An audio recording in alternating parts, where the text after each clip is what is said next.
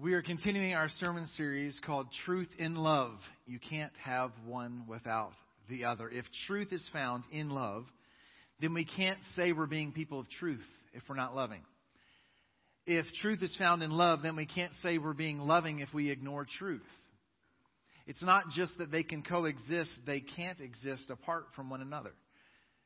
We can have conviction and compassion, to use the words of Rick Warren. A few years ago, uh, Pastor Rick Warren said, in regards to more of the conflict regarding religious freedom and religious issues and tension, he said this Our culture has accepted two huge lies. The first is that if you disagree with someone's lifestyle, you must fear or hate them. The second is that to love someone means you agree with everything they believe or do. Both are nonsense. You don't have to compromise convictions to be compassionate. And we believe that's true even if the people around us don't. Even if we live in a day and time that says, no, you must fully agree with everything a person does or else you're hateful, we think that's illogical. We don't agree with everything we do. Right? And, and we, we have, have grown to now disagree with things we used to agree with. We think people have the right to grow and, and move in their positions. This isn't an issue of compromising conviction and compassion. We can't have one without the other. But there's a big difference between truth and love and one to the exclusion of the other. The way that Chris Hodges, the author of The Daniel Dilemma, said it is this. He said, Often we mean well but we don't love well. I think that's such a great statement. He, in the, the book Daniel Dilemma deals with the difficult topics we've been exploring here these last several weeks. And I love that phrase, as heartbreaking as it may be. Often we mean well, but we don't love well. And with many of these issues, we've watched that be true within the church. We've watched us mean well and, and not love well. And I'll share a story with you from my childhood where I meant well. But I didn't I didn't love well. When we when I was going into middle school, we moved from New York to Atlanta, and we lived on a cul-de-sac and uh, got to know people. I, I got to know my neighbors back then because I played sports. And when I say I played sports, I mean like outside with real humans, not digitally with virtual competitors like I played sports. So I was always outside. And because of that, I got to know my neighbors. And the, the one specific house across the street from our cul-de-sac was a single mom raising two elementary kids. And so, the, of those two kids, one was a boy and one was a girl. And, and the boy used to come out and be like, hey, teach me how to play basketball. And I grew up as the baby brother. I was always asking my older siblings, hey, teach me how to do whatever you're doing. And so that felt natural for me. I'm like, yeah, man, come on, you're cool. And it meant a lot to his mom, and he didn't have a father figure in his life at all and she's raising these two kids. Although not alone, her her cousin lived there with her, helping her out with with her kids. We built a relationship over time, and one particular weekend, I remember the Holy Spirit convicting me that I'd known them for a couple of years, and I had never once had talked to them about their faith. I'd never invited them to church. I'd never asked them if they've entered into a relationship with Jesus, and it just was kind of eating at me. And so one particular weekend, um, the not the mom of the children, but her cousin was out working in the yard, and so I was out playing ball. I saw her, and I went over and said, "Hey, I know I've never talked to you about this. I know I'm just a kid, ninth grader at the time, but here's the deal." Uh, I just want you to know if you're looking for a church home, we'd love for you to come with us. I'm not sure where you at on your spiritual walk, um, but but I just want you to know we we'd love for you to you can come sit with us. We'll go to lunch afterwards. My parents will pay for it. yeah. If you just want uh, your niece and nephew or whatever to come along, they, they, my, my mom would be happy to give them a ride, I'm sure, you know, all, all that stuff. And I had been hesitant to talk to her about coming to church because I knew that we've been living there for a couple of years. Their car was always in the driveway on Sunday morning when we left. Their car was always in the driveway on Sunday morning when we came back home. I knew they didn't go to church, which means they weren't interested. It was Atlanta. There's more churches in Atlanta than DFW. There's plenty of choices. And then I just assumed they were pagan, evil people because I had seen beer bottles in their recycle can. And I was raised that if you ever have a beer, you might actually have the earth open up beneath thine feet and go straight into the pit of hell. We're going to talk about alcohol in a couple of weeks. But I, I just assumed they clearly are, you know, not interested in Jesus because I saw a beer bottle and they don't go to church. So I had been hesitant to engage in this conversation and and so I asked her, "Hey, would you like to come?" And and she was like, "Oh, that's really sweet, you know, like a kid would invite me to church. That's really nice of you, but no thanks, I'm not interested." I'm like, "No, really, we we'd love for you to come and join us." And then she said this. She said, "I know I wouldn't be welcome at your church." And I said, "Oh, listen, we believe in a God who loves everyone no matter what you've done, no matter where you've been, no matter what you've been through. You would absolutely be welcome. Listen, I saw the beer bottle. Listen, you'll still. I didn't say that. You absolutely would, would be welcome in our church. And she said, Oh, that's sweet. No, I wouldn't. I wouldn't be welcome. And I said, Listen, listen. We serve a God who loves everyone you would be welcome in our church. And she said, I wouldn't be welcome in your church. And I said, I'm feeling a theme here. She said, Listen, I understand what your church believes because my father is a Baptist deacon.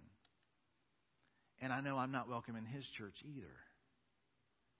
And I said, I'm so sorry. That breaks my heart to hear you say that. I don't know what's going on with your relationship with your dad. I don't know what kind of hurt you've experienced in his church, but our church is not like that church. You are welcome in our church. And she said, You're not catching the hint, are you? I said, What hint? She said, This lady's not my cousin. She's my wife. We're married. I'm gay.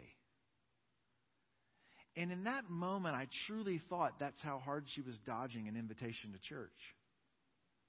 And I said, instinctively, Oh, you're not a. And then I used a word that I had heard other church people use. I didn't know that it was a horribly, sinfully offensive word. And she was so kind and gracious. She just nodded and she said, That's actually a really hateful word. I said, I didn't know that. I'm so sorry. She said, I know you didn't know. You seem like a really nice young man. You never would have said that if you'd have known. I said, I really didn't. She said, That's like using the N word. I said, I had no idea. She said, I know you had no idea, which is why I know I wouldn't be welcome in your church. That was almost 30 years ago. And that story still pulls at my heart, and I wish I could build a time machine. In that moment, I meant well. But on behalf of Jesus, I sure didn't love well. And so let's look to God's Word so that we can love well. Grab your Bible if you would, please. If you don't have a Bible, there's one underneath the seat in front of you. And if you don't own a Bible, that is our gift to you today. Um, and then we invite you to join with us in our tradition. What we do is we hold up our Bibles and say a creed before we dive in. Um, and so if that's where you are in your spiritual journey, then please hold it up in the air and say this with us together. The Bible is the Word of God. The truth of the Bible will change my life. Lord, open my heart and awaken my mind and give me grace to respond. Change me for your glory and my joy. Amen. Thank you so much. I'm going to ask you to turn to two places. We're going to start off in 1 Corinthians chapter 6. It's page 898 in the, the Bibles there in the seats. But uh, 1 Corinthians chapter 6 is where we'll start, and then we'll go to Genesis chapter 1. I don't know if you need to put a finger in Genesis chapter 1. It's kind of easy to find, but uh, we're going to start off in 1 Corinthians 6 and then go to Genesis chapter 1. And, and we actually referenced 1 Corinthians chapter 6 last week as we were talking about sexuality, uh, kind of laying the foundation. And, and it's one of the most well known passages of Scripture about sexual immorality. It, it's one that the Apostle Paul uses familiar language. He uses this multiple times uh, in his teachings, and that is flee from sexual immorality. And he explains that the reason we should run from it, by the way, to the church at Corinth, surrounded by a, a different view in the culture at large of God's view of sexuality, he said, Man, just run away from it. Don't get as close to it as you can. Run away from it because every other sin a person commits is outside the body. But for a believer, sexual sin's different because our bodies are the temple of the Holy Spirit of God. So glorify God in your body.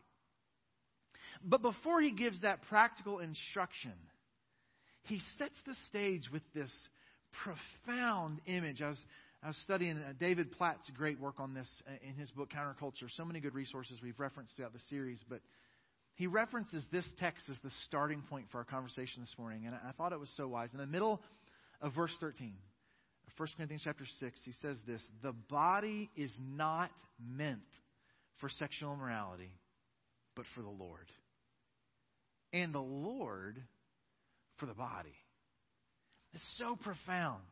The, the purpose of the designer, when he designed our bodies, he didn't design us for sexual immorality. He designed us for Himself. Like we are for Him. And then I love this. And He is for us. If we were designed to exist not for self, but for something outside of self, and that something outside of self wasn't good, that would still be the authority that we were under. How great is it that we exist for Him and He's good? He's for us. He is literally for our good. So he not only uh, gave us bodies that were designed by God, but for God, and he is for us. Here's what Platt said. He said, God wants you to experience the maximum joy for which your body is built. And as the creator of our bodies, he knows what will bring them the most pleasure. Listen, if, if we were to, to open up the, the glove box of the human body and take out the owner's manual, it would say, hey, here's what's best for you. It's not this idea that God is saying, hey, don't do anything fun. Here's the boring stuff you have to say. It, God is saying, I designed you for a purpose. And when you trust me, that's where you will enjoy vitality and wholeness and fullness of joy. And when we distrust the Creator, we're essentially saying, You don't know how my body works. I know better. You don't know best. But God loves us so much that He gives us some healthy boundaries to guide us towards joy. And the amazing thing is, is as we see God's boundaries, and we'll discuss what, what they are in a minute a little more closely, but as we discuss God's boundaries, I want to lay the foundation first that it's, it's for our good. He's a good, loving Father. And, and, so the reason that we talk about this among our local faith assembly and the reason we teach our children what God's ways are is because we love them and want them to enjoy God's best. Not because we're judging people who don't believe, uh, what we believe or, or condemning our neighbors or out to bash people or hate people. No, this is our conversation with the people who are open to hear what we have to say about what we believe is God's best design. And unfortunately, we live in a, in a moment in history where that's considered hate speech. Unfortunately, some people are saying it pretty hatefully, but just to believe what God says has made us, at best, dinosaurs out of touch with reality. History was made a few weeks ago. CNN hosted the first ever LGBTQ town hall. The huge group of people seeking the nomination from the Democratic Party to run for president in 2020 all gathered on this national platform on CNN. And here's the thing never before in the history of our country have presidential nominees gathered to talk about sex. What what people choose to do in secret. It's so strange to me that this has become a national platform. In this town hall, though, there were a couple noteworthy things. The first one is this uh, Elizabeth Warren was asked a question. Senator Elizabeth Warren was asked, What would you say to a man who said that he believes marriage is to be between one man and one woman? And she responded in two ways. The first of which I 100% agree with. What would you say to a man who believed that marriage was between a man and a woman? Here's what she said I would tell him, then go marry one woman. And that's a great answer. truly, if this is what we believe, then we're supposed to do this and practice this. Matter of fact, we have the constitutionally protected right to do so. But then she said this. She said, that is, assuming you can actually find a woman who would want to marry you. And the crowd erupted with first laughter and then applause. That she would imply that anybody who views the Bible's view of marriage would be unworthy of marrying. And when I first heard that, I got to be honest, my first response was not one of love. We're talking about speaking the truth in love. I had a strong desire in that moment to speak some truth.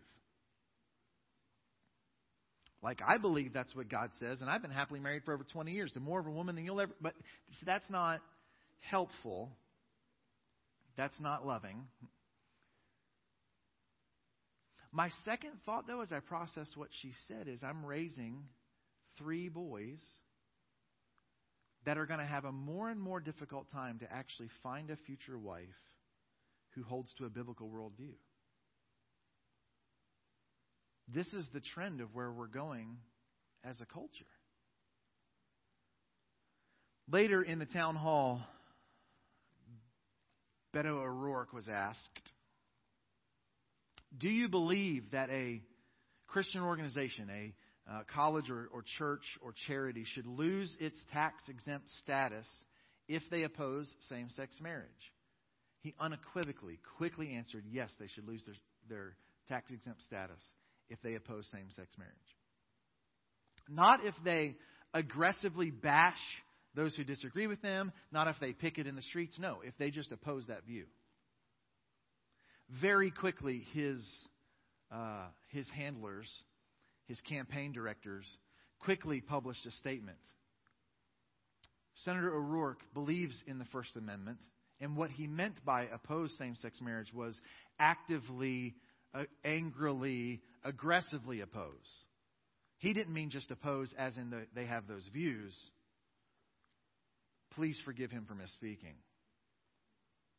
What's interesting, I think, about that is I mean, here's the deal. O'Rourke has already said he doesn't believe in the Second Amendment, so why should it surprise us that he doesn't believe in the First Amendment? Right? Here's the thing like th- this idea that we want a police state that says you can't gather in your faith gathering and have a view about sexuality that makes you hateful. That's un American. Now, nobody has to agree with us.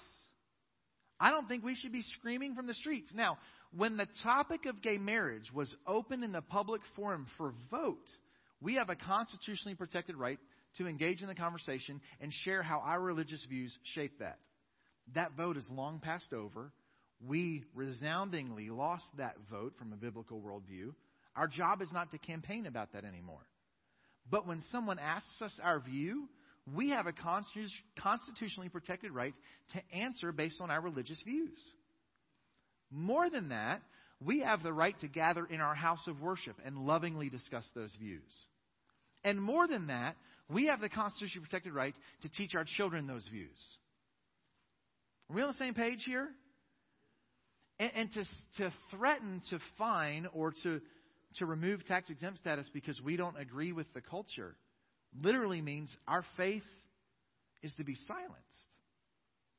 We can hold to this view actually believing the most loving thing we can do is point to God's way.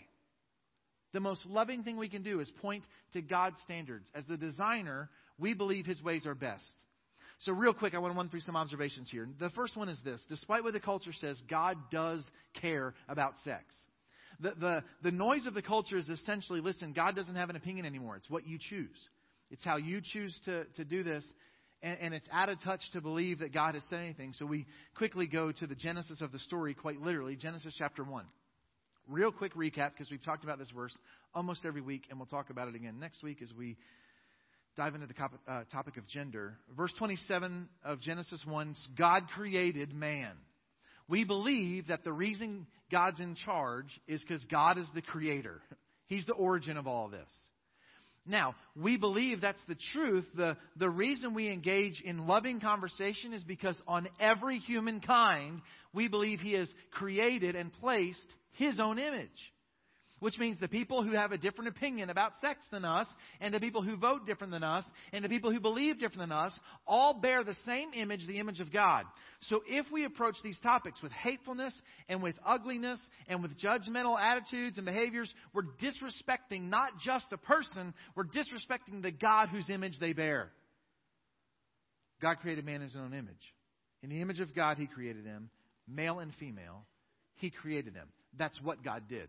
But remember that what God did is only part of the story. How he did it is equally important. We turn the page, Genesis chapter 2, verse 7. The Lord God formed the man of dust from the ground. Everything else he spoke into existence as his image bearers were so special to God that he formed us with his hands and then he breathed into his nostrils the breath of life and the man became a living creature, a living creation, a living soul. That's how much God values creation. So God created man. And then he gave man a job, named the animals. And in this moment, God had, a, had created this beautiful, perfect world. Mankind exists without any sin, without any fallenness, without any depravity. And yet, in the midst of all that perfection, God said it's not good that man should be alone. Adam names all of the animals and is like, nope, not entering into a covenant with any one of these. Right?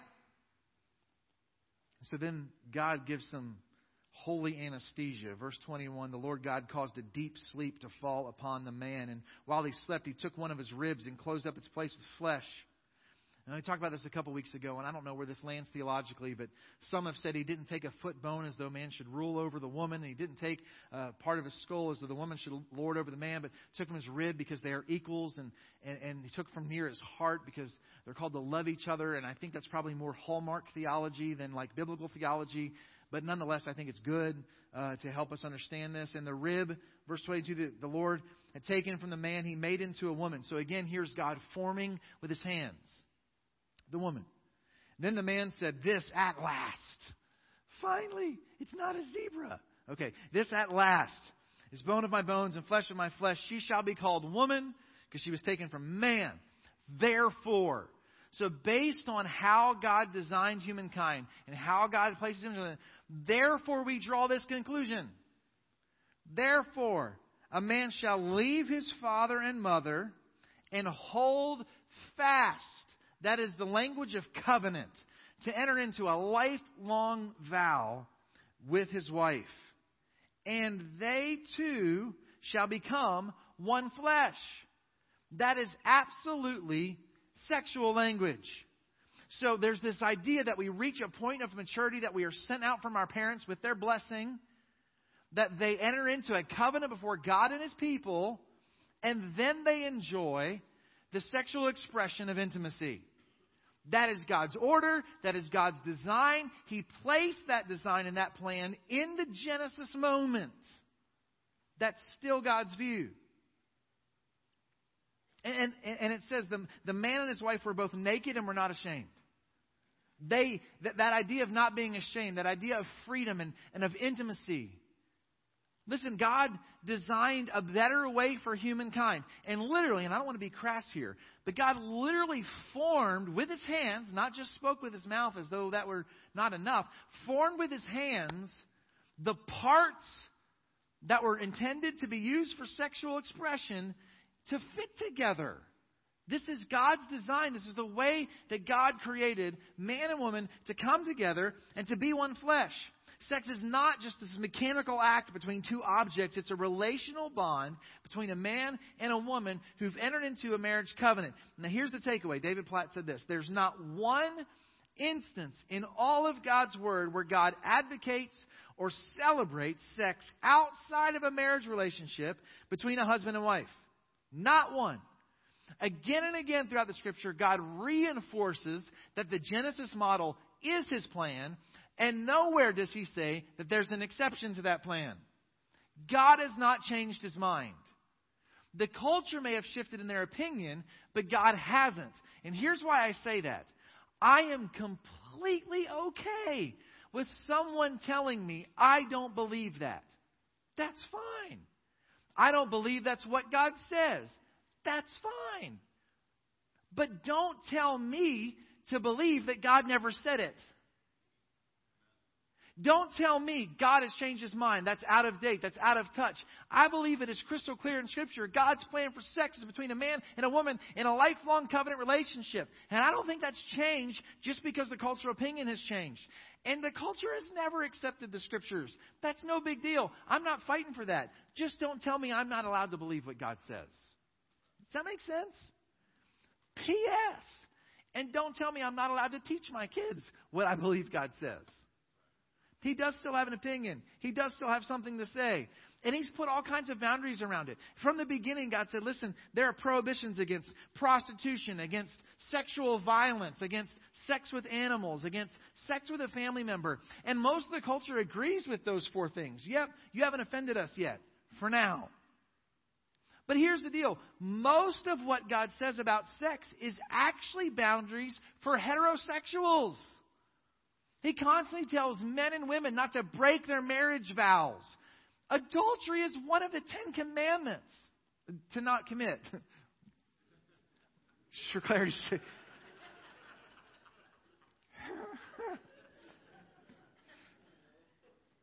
to not commit. All right. Clearly, God is saying, I got to get my composure back. God is saying, I have boundaries around this good thing because the body was designed for me and I'm for you, and so here's my path that I'm going to bless. There, there is clear teaching in Scripture that anything outside of God's boundaries, meaning marriage one man, one woman, is against God's command. Not just in the Old Testament, but in the New Testament.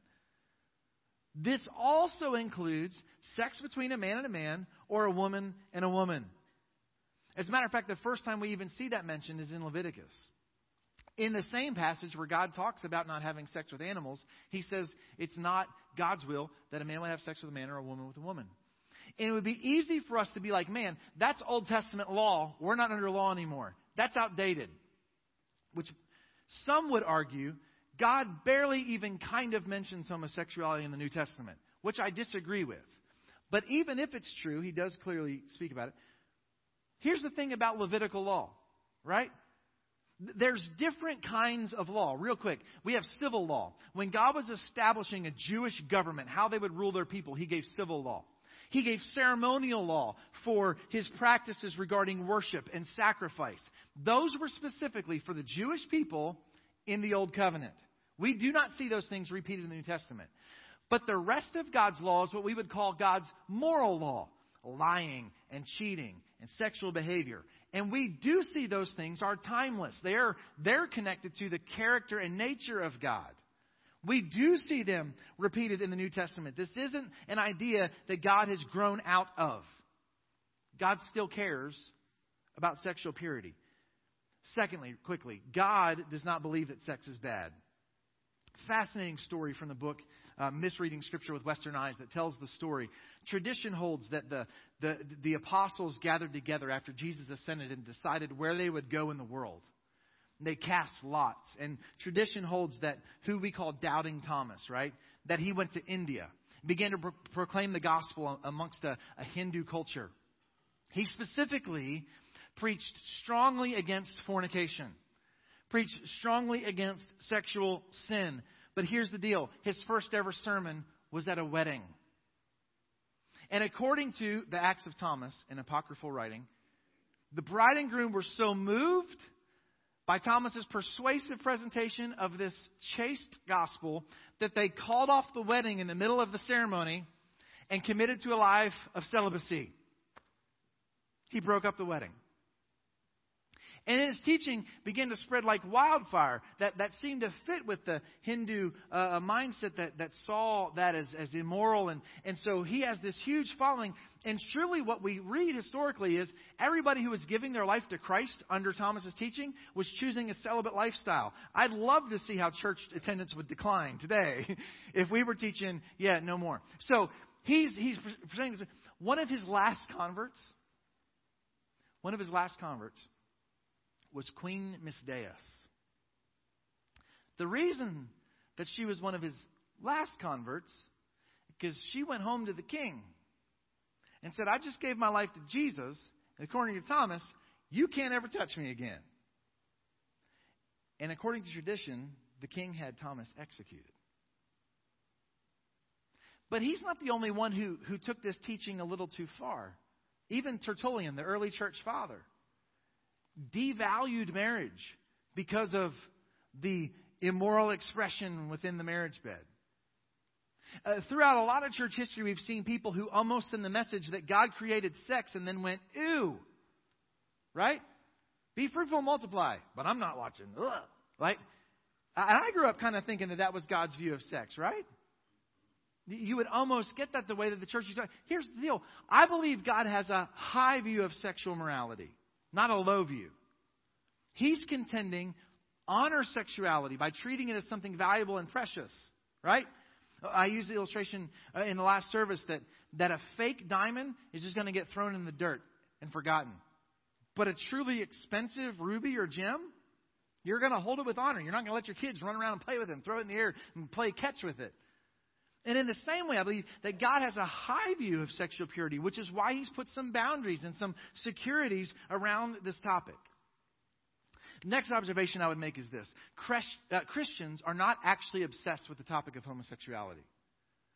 In, the fantastic book, A Practical Guide to Culture by John Stonestreet, he talks about this issue that the, the thought of the culture at large is that Christians can't stop talking about homosexuality. Why are they so obsessed? But the fact is, that actually doesn't match reality for over 2,000 years, church history has consistently believed that marriage belonged between a married man and a married woman. That's not new. But there's never been a huge emphasis on this topic in any of the extra, uh, any of the historical writings. Why did we not make a huge deal about it? Here's one of the reasons why. Because God doesn't talk a ton about homosexuality. He talks way more about being saved he talks way more about having a relationship with Him. He talks way more about believing in a God who loves you and who's good and who gave Himself up for us. He talks way more about a heaven that we will spend eternity in or a hell that we will spend eternity in if we don't turn to God. This whole idea that Christians believe all homosexuals are going to burn in hell. No, listen, that, that's not something that's ever said with crassness or is limited to homosexuals. We believe that every person will spend eternity in either heaven or hell based on whether or not we've given our life to Jesus. Not calling out some group for one thing. That's not the message of the Bible. Jesus talks, uh, actually, the whole New Testament talks way more about caring for the poor than it does sexual sin. Talks more about what we do with our money, being good stewards, than it does about sexual sin. So the Bible isn't obsessed with this topic. And up until 30 years ago, church leaders almost never addressed these topics. Here's the thing Christians haven't been obsessed with this topic because the culture hadn't been obsessed with this topic. This is the, uh, the issue of the day, and the church is scared to death to end up on the wrong side of history with this story. And so all of a sudden it's become this thing that's thrown in our face. You can't watch a sitcom with your kids without there being a, a storyline in there. And so we, as the church, have said, well, God does have an opinion about this. We should be able to respond. We should, in a loving way, be able to engage in this conversation. I got to move on quickly for sake of time just because we believe that God has an opinion and God has something to say doesn't mean that true Christians think it's okay to treat gays and lesbians terribly. True Christians don't think it's okay. Matter of fact, they think it's reprehensibly wrong. The mistreatment of those who claim to be Christians, of the gay and lesbian community, is a disgrace and a defiance of the heart of Jesus Christ. Westboro Baptist does not speak for us. I believe that God is disgusted. I believe that God is more disgusted by Westboro Baptist than the things they are picketing against. Because they are uh, vilifying and spreading their hate in the name of a loving God. Matter of fact, I, it scares me that we're called Baptists. I think a lot of the culture thinks we're like Westboro Baptists. Dear God, let us just say publicly, we don't think that reflects the heart of our loving Father.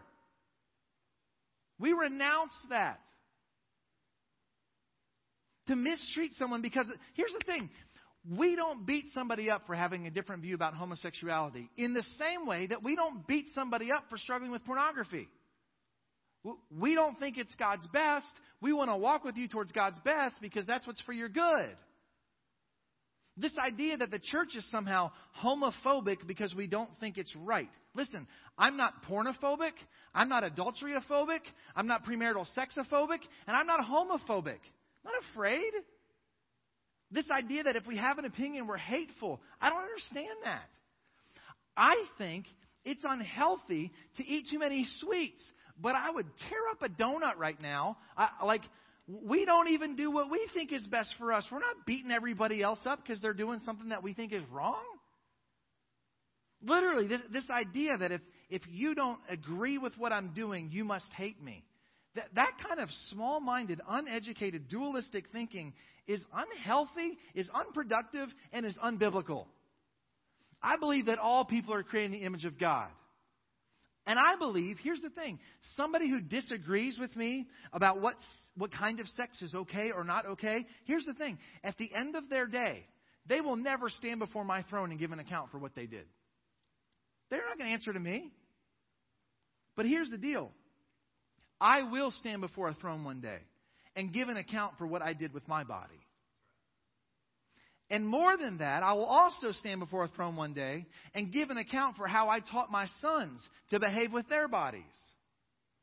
And P.S., ever since I was nine years old when I was called to preach, I will now stand before the throne and give an account for did I respond to the noise of the culture from a biblical perspective, whether it was popular or not.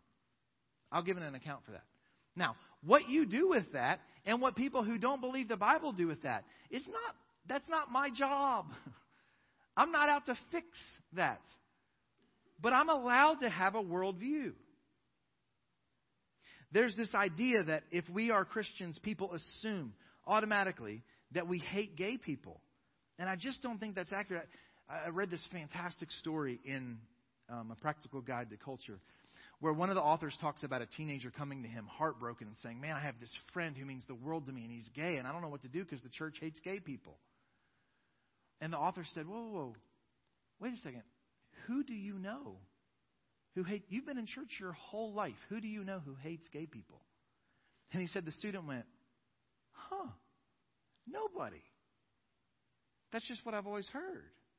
Is that we hate gay people. Listen, I, I'm going to say this.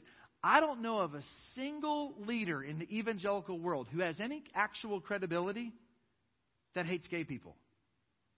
That's a false narrative that I want to publicly push back against. Just because we say, I don't think that's God's best, doesn't mean we're bigoted or hateful. That is a lie. That is an unfair characterization. And the next generation needs to hear us say, we can love people and disagree with them. We can love people who are different than us, who have different views than us, who vote different than us. God forbid. And I'm not saying mistreatment doesn't happen in the name of Jesus. I understand that it does. We just condemn that, and I believe our God condemns that. Quickly, I want to say this. I believe hom- homosexuality is not nearly as common as the culture tells us. As a family with three boys, we watch a lot of superhero movies. Every time a superhero movie comes out, we go see it usually without their mother, because she would rather do anything else other than watch another superhero movie. I actually, when my boys were very young, assigned a Marvel character to each of their personality traits that I will not publicly tell you. You can come see me later and I'll tell you.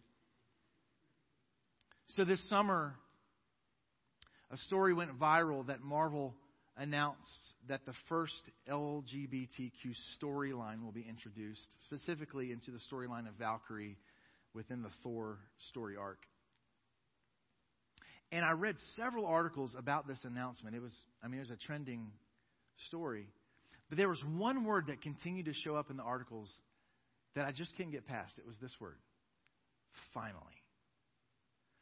Finally, Marvel has included this majority portion of the culture into the storyline. And based on what we see on TV, we would think that this huge percentage of the culture identify as gay. But according to the Gallup organization, this is interesting. According to Gallup, Americans estimate that 25% of Americans are gay. When we're asked, how many, what percentage of Americans do you think are gay? Americans say at least 25%. But based on all research gathered, that number is only 4.5%. And by the way, 4.5% is actually kind of exaggerated. The number's more around probably 3. That's the most generous research there is. And I just say that to say that, that if we don't tell our children there's a different truth to the narrative, this is, there is currently a ton of conversations happening among the mental health community about how to counsel young people who are in mental health crisis because they're not questioning.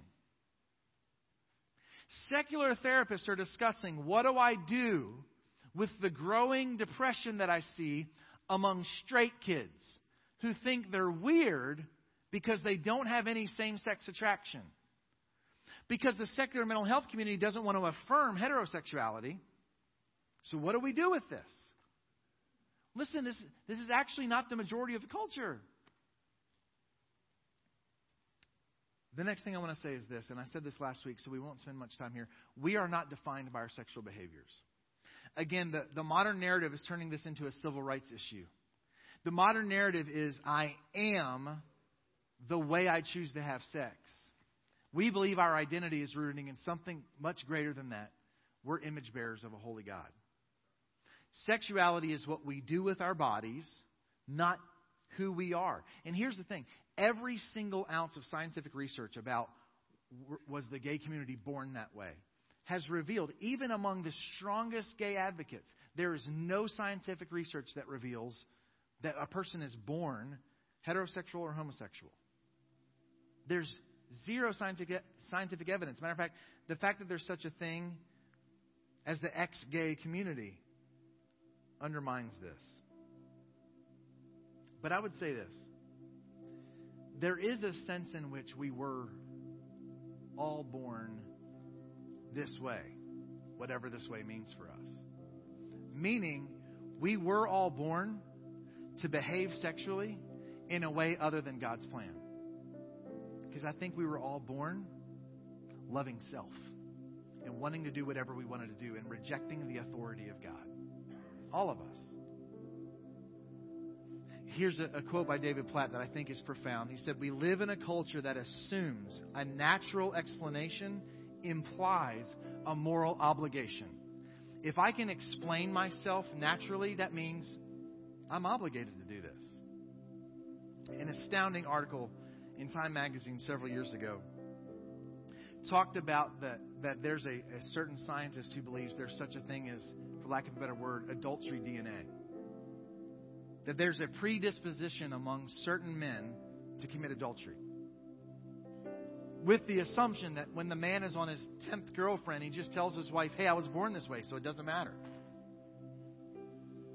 According to Jesus, those of us in the room that kind of have an anger problem, that means we have a natural explanation for committing murder. Listen, just because we have an anger problem doesn't mean we're obligated to kill people. Please, for the sake of all of us. A natural inclination is not a moral right. You know why? Because we all need a Savior. Every one of us needs a Savior. Left to our own, we won't enjoy God's best left to our own, we won't take God at His word. Left to our own, we won't trust that God's way is the only way to life and wholeness and wellness. We need a Savior. At the end of the day, I'm convinced that God desperately wants to love His people well. And either we trust that or we think we're on our own. And I believe in a God that is for us. And that when we choose to disobey Him, He's made a way to have forgiveness and grace and acceptance and freedom. Whatever that struggle is. We have a God who delights in carrying our struggles, who delights in setting us free from our burdens. He loves us and He's good. And He's not looking to drop a lightning bolt on people. He's not looking for opportunities to tell everybody everything wrong they're doing. He's looking to point us to a better way because He's the designer. He knows what's best for us. And I believe His heart is so good that He's worth trusting yesterday and today and tomorrow.